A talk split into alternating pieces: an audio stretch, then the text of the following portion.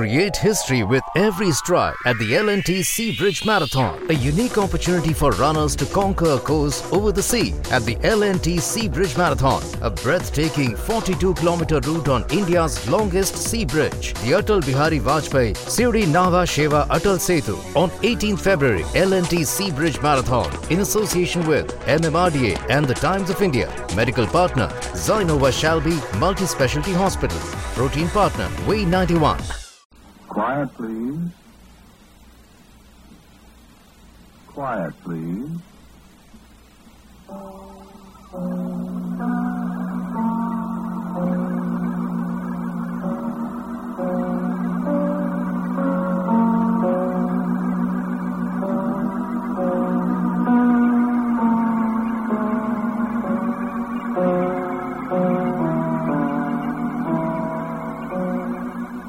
American Broadcasting Company presents Quiet, Please.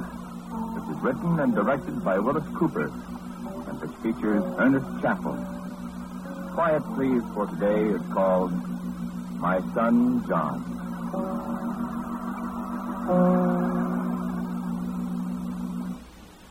Shakespeare, King Henry IV, Part 1, Act 3, Scene 1.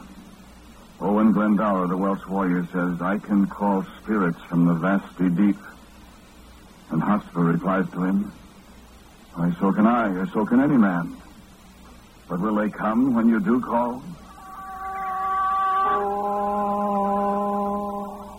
They come when I call. I tried it only once, though I don't think I shall try it again. Oh, there's nothing to be afraid. It's still light outside. Sunset was only two minutes ago at 431. There's nothing to be afraid while there's still light. But later, uh, we'll come to that. It was a year ago last Wednesday, the day before Thanksgiving, that my son John died. I'm a very lonely man. Some of my contemporaries insist that I'm a very hard man. Perhaps I am. But in my own defense, let me say that my hardness is possibly engendered by the fact that I've been so embittered and lonely for so very long. My wife, whom I love very greatly, died three months after my son John was born. For a long time, I lived with my son John alone, except for the necessary servants, medical attendants, and the like. I saw none of my friends. I allowed my business affairs to drift into the hands of my associates. I refused to see my friends. And gradually, my friends fell away from me. I lived for all those years almost a recluse. But my son John was a joy to me. I denied him nothing. He had friends. He loved life. And he lived it to the utmost. When the war came, my son John was much too young for service. The fact that irked him tremendously.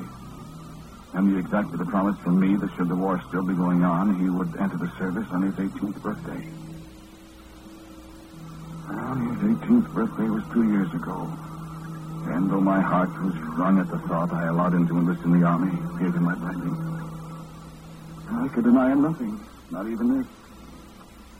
And I hoped hard that he would not be sent overseas. But my hopes came to nothing, for within eight months he was sent to Austria. And scant four months later, my son John was dead.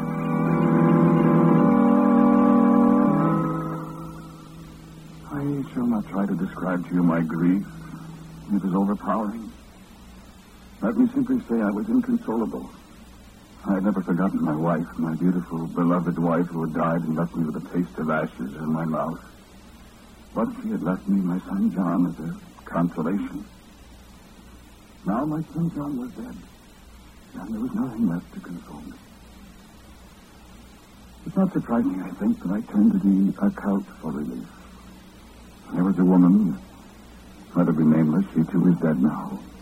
She was a very wise woman, skilled in things beyond the comprehension of the material world.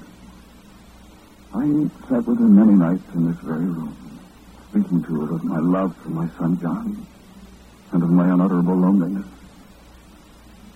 And when I came, I said to her, listen. Listen, I said, can my son John, is there a way to call him back to me? There may be. I have been treated very unfairly by life, I think. I have been robbed of the only two treasures that life gave to me. First, my wife, now my son. I have tried to reach into the other world to have your son speak to you through me. Why haven't you succeeded? Perhaps you do not believe in me. Yes, I think I believe. You must believe completely. I cannot succeed. I tell you, I do believe. Yes. Yes, I think you do. Well, then, What? then what other reason can there be for not reaching him? You say you don't know how he died. No, It's very strange. that's so strange. I don't want to know how he died. I don't understand. Didn't the government? I had a letter. that told me that my son died, that they would send me the tales of his death. When that letter came, I tore it up without opening. I didn't want to know the details. But you can write and ask to send the details again. I I mean, you can explain. No, I don't want to know how he died. There's not much I can do then. You know where he's buried? No, I would have to know that, I'm afraid. That can be the only explanation of why I have not been able to reach him. isn't there any other way? It would be easier if you write and find out. No. No, I will not do that. Then No other way. there's a way to do anything. And It's dangerous for one who is not in a depth. You're in a depth, aren't you? I am. But you're not. What do you mean by that? I don't. You are the only one who can do it. I? I can do it? Yes. How? How then? Listen to me. I can teach you. I can teach you to call up your son in a way that will bring him to you. Teach me then. Now? You may live to regret it. No, no, no. Teach me how to bring my son back. I'll pay you. I'll make you rich for life. I, There's no need for pay. I have my own ways of becoming as rich as I desire. then tell me how. You may bring about your own destruction. I don't care. Let me have just a little time with my son again, and anything can happen. I have warned you. Now give me your hand. And listen.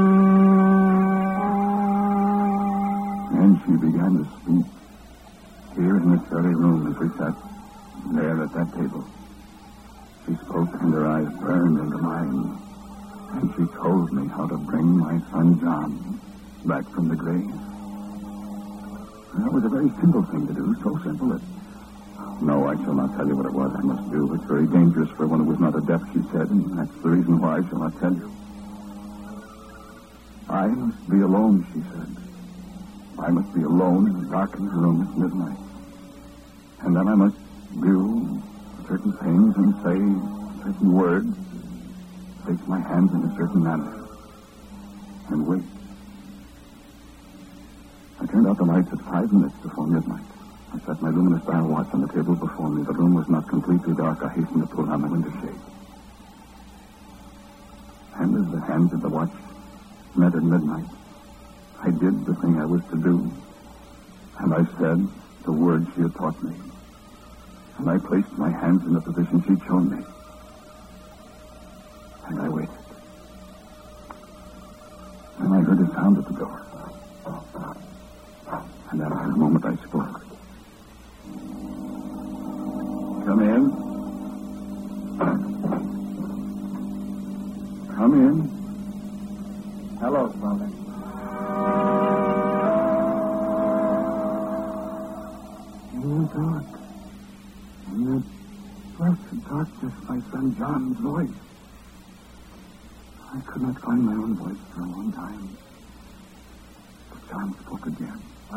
Prevent her calling me, Father, but when you called, there was no other way. John, Yes, Father.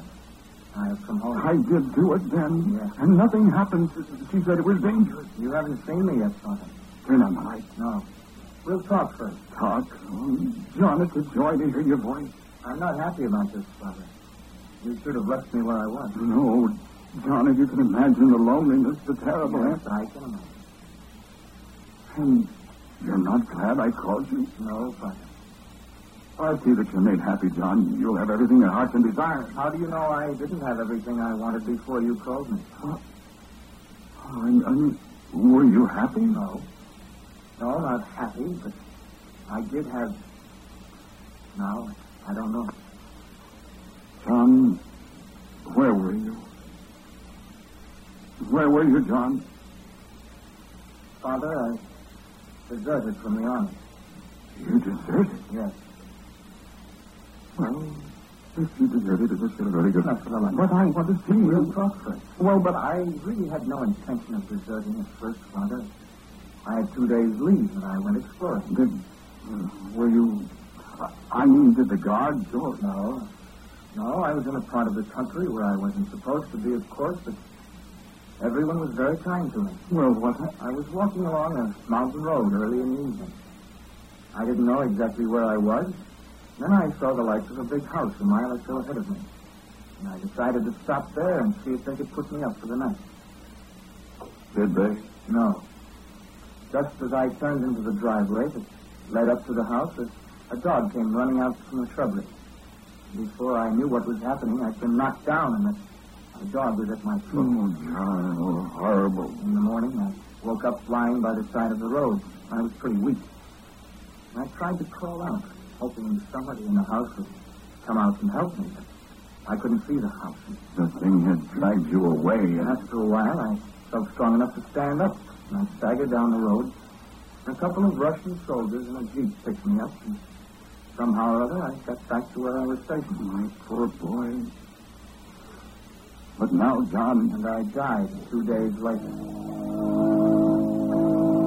Then I woke up in the house. The big house I'd seen when the dog attacked me. And I was lying on a couch. And the dog... It wasn't a dog, Father. It was a wolf. The wolf was sitting alongside me, talking to me. So I stayed with him all the time. Except at night, until you called me. John, weren't you... I mean, didn't you... Didn't they tell you in the letter, Father, that my body disappeared? I didn't read the letter. You should have. Perhaps you wouldn't have done this thing. Because now, now I can't be dead.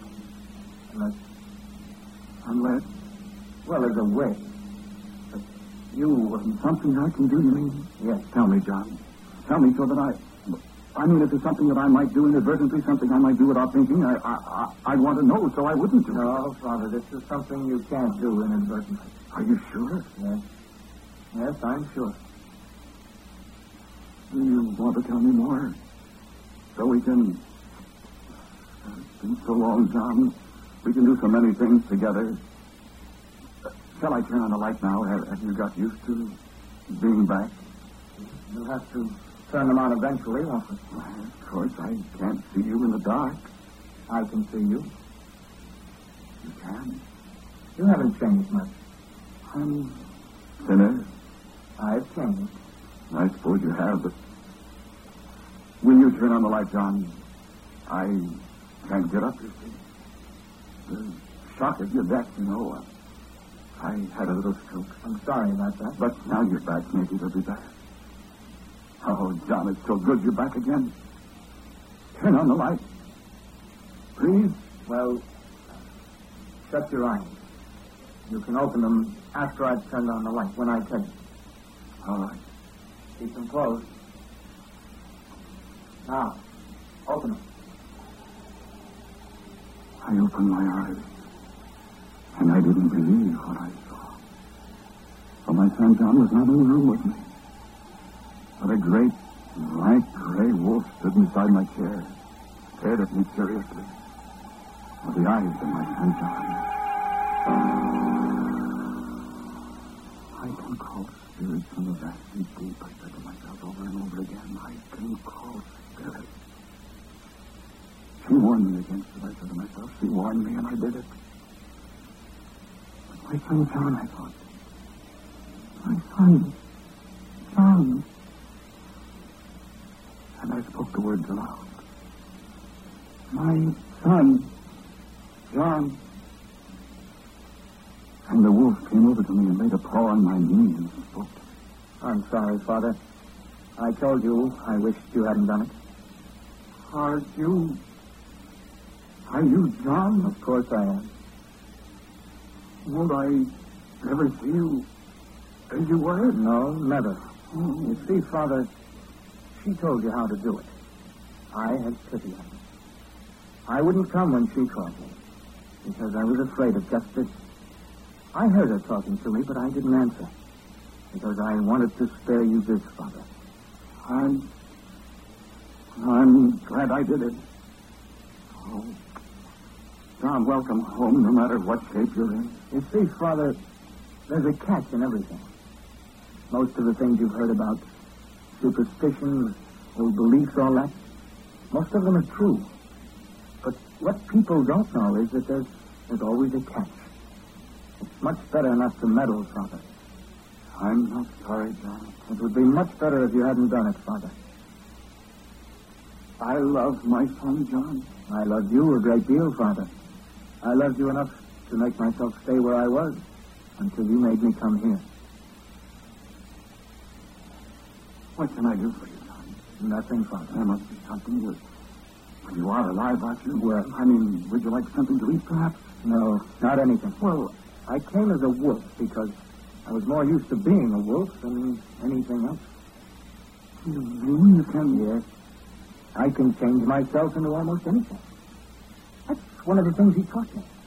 A bird, or a bat, or a cat. Oh, gee. Who is he? Well, you've heard of him. No. Most people think that Bram Stoker invented him, that he's fiction. But he isn't. Bram Stoker, that name is familiar. Of course.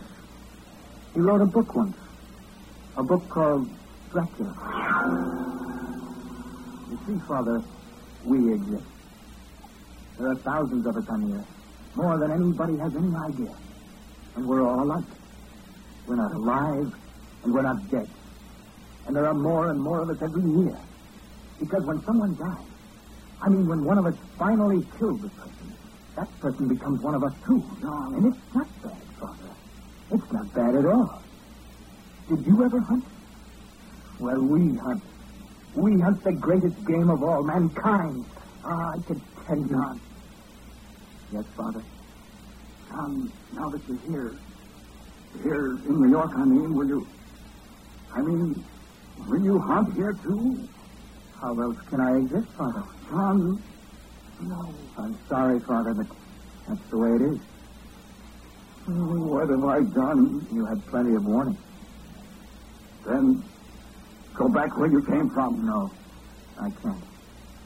I'll be with you forever, Father, until you die. No. He warned us, remember? Well, won't you change yourself into your own shape then, at least? That's the one shape I can't assume. It's one of the catches I told you about. Oh, I'm sorry, Father, but even if I could, I, I don't think you'd want to see me. Before you put this spell on me, I could assume my own shape whenever I wanted to. And I remember, people didn't like it. They screamed and ran. but I always caught them. Oh, I'm sorry, Father. You brought it on yourself. If you'd let well enough alone, I'd never have bothered you. I'd have stayed there with Dracula. Well, that's the way it is. But, John, I- I'm sorry, Father. I've got to leave you for a while. where are you going? Why, I'm going hunting. No. No. Sorry, Father. I'll be back. I'll always come back, Father, so don't worry about me.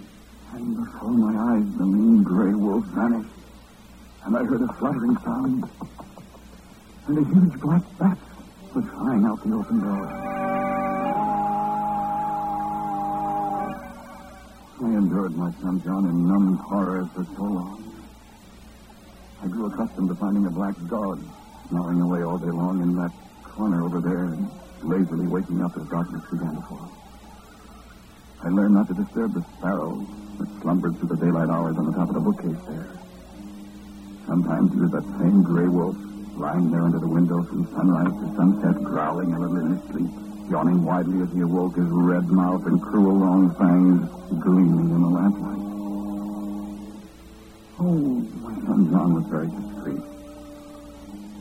It was a long time before I began to notice in the papers the stories of lonely people about the city and suburbs being attacked by a ferocious great gray dog or, or clawed by a huge tomcat. But the stories appeared from time to time, and I knew. My son John spent less and less time with me in the nighttime, although he was always there asleep during the day. And slowly, a, a conviction grew within me. A conviction that I, I, the bereaved father, I, with the best intentions of a disordered mind, I was responsible for these murderous attacks. For had I not summoned back to my side this, this ravening horror that was my son John? I called on her, and the wise woman who had taught me to spell came to see me. The gray wolf was asleep beside the radiator, twitching, growling from time to time. I expected you to call me long before this. I was trying to decide to prove something. Well, did you succeed? Yes, I succeeded. Your son came back. Yes, Where is he? there, on the floor asleep. Oh? I see. You warned me. Yes, I warned you. Do you know what he is? Yes, of course, a vampire. He says he can't be killed. So? You've been reading about the attacks on defenseless I know about them, yes. What can I do? He says he cannot die. He said that. Oh, he said there was a way, but I wouldn't do it. Don't you know the way? Of course not. Did you ever read Dracula? No. I see. Well, probably you wouldn't do it. Uh, what is it? Your own son whom you loved. Tell me. No. You do it. Not I. Not I. I gave you the story. I can protect myself against vampires. I have nothing to fear. But these other people, the ones I'm who... not concerned with them. But you are. Oh, I've done a terrible thing. Tell me what to do. Do you think you can do it? I will do it.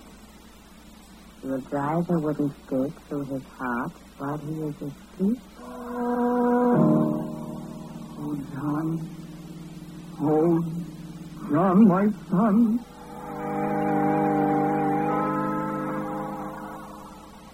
And in his sleep, the great gaunt wolf that was my son John stirred uneasily and muttered through his dreams as he went away from there. I wheeled myself over to the bookcase. Surely I remember the copy of Dracula there. And after a while, I found it, sat down to read it, to find out how to kill a vampire. I found it. I read the details of what the good doctor and his friend did to the sleeping vampire in their coffin. I sat a long time staring at my son John until he stirred and I hastily put away the book and wheeled myself back to my desk as he awoke. He wagged his tail as he stretched and got up. He went to the door. Hunting again, I said. And hunting again, he said, and he went away.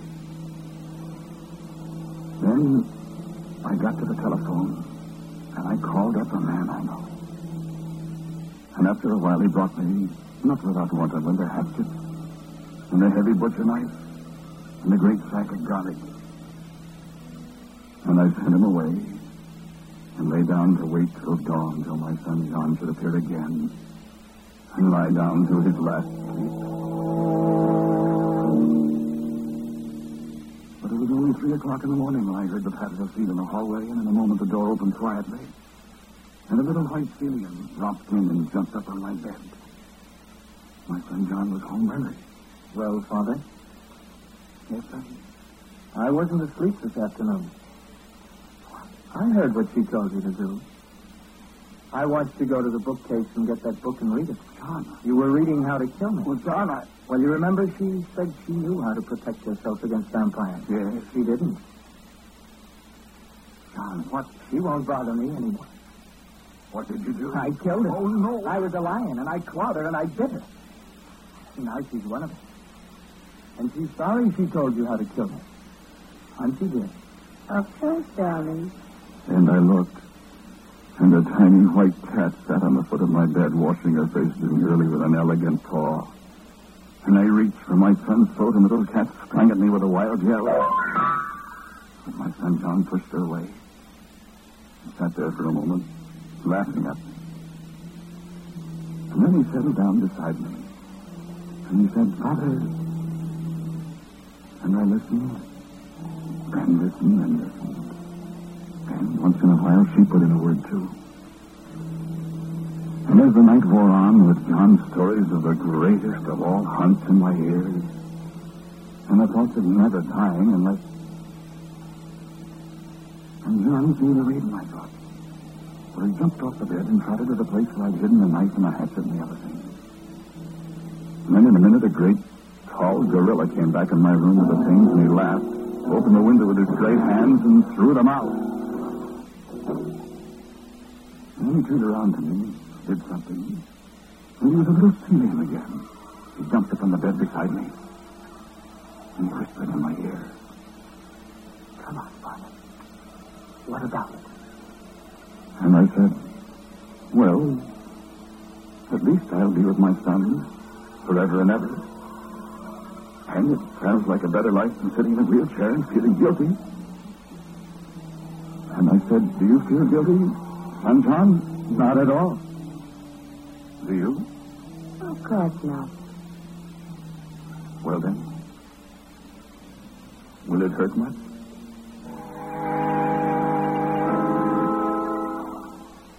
It hurt for a moment when I felt those sharp little teeth in my throat, but it was over very quickly, and I thought, I ought to be a dog, too. And I felt something funny.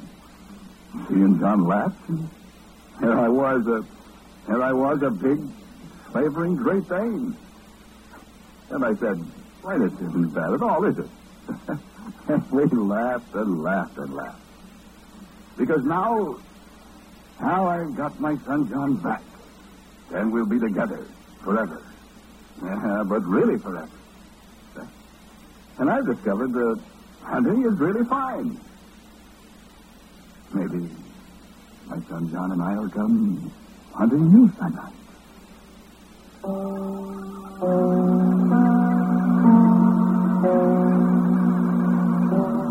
The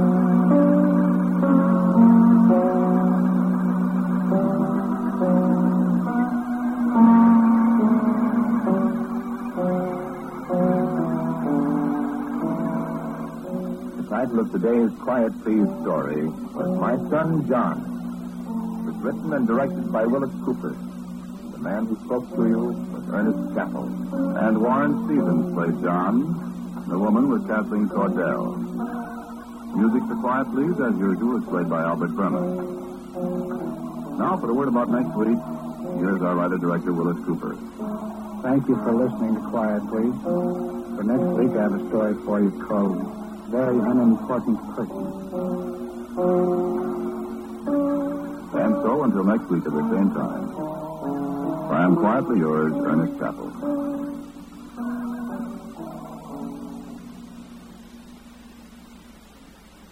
And now, a listening reminder.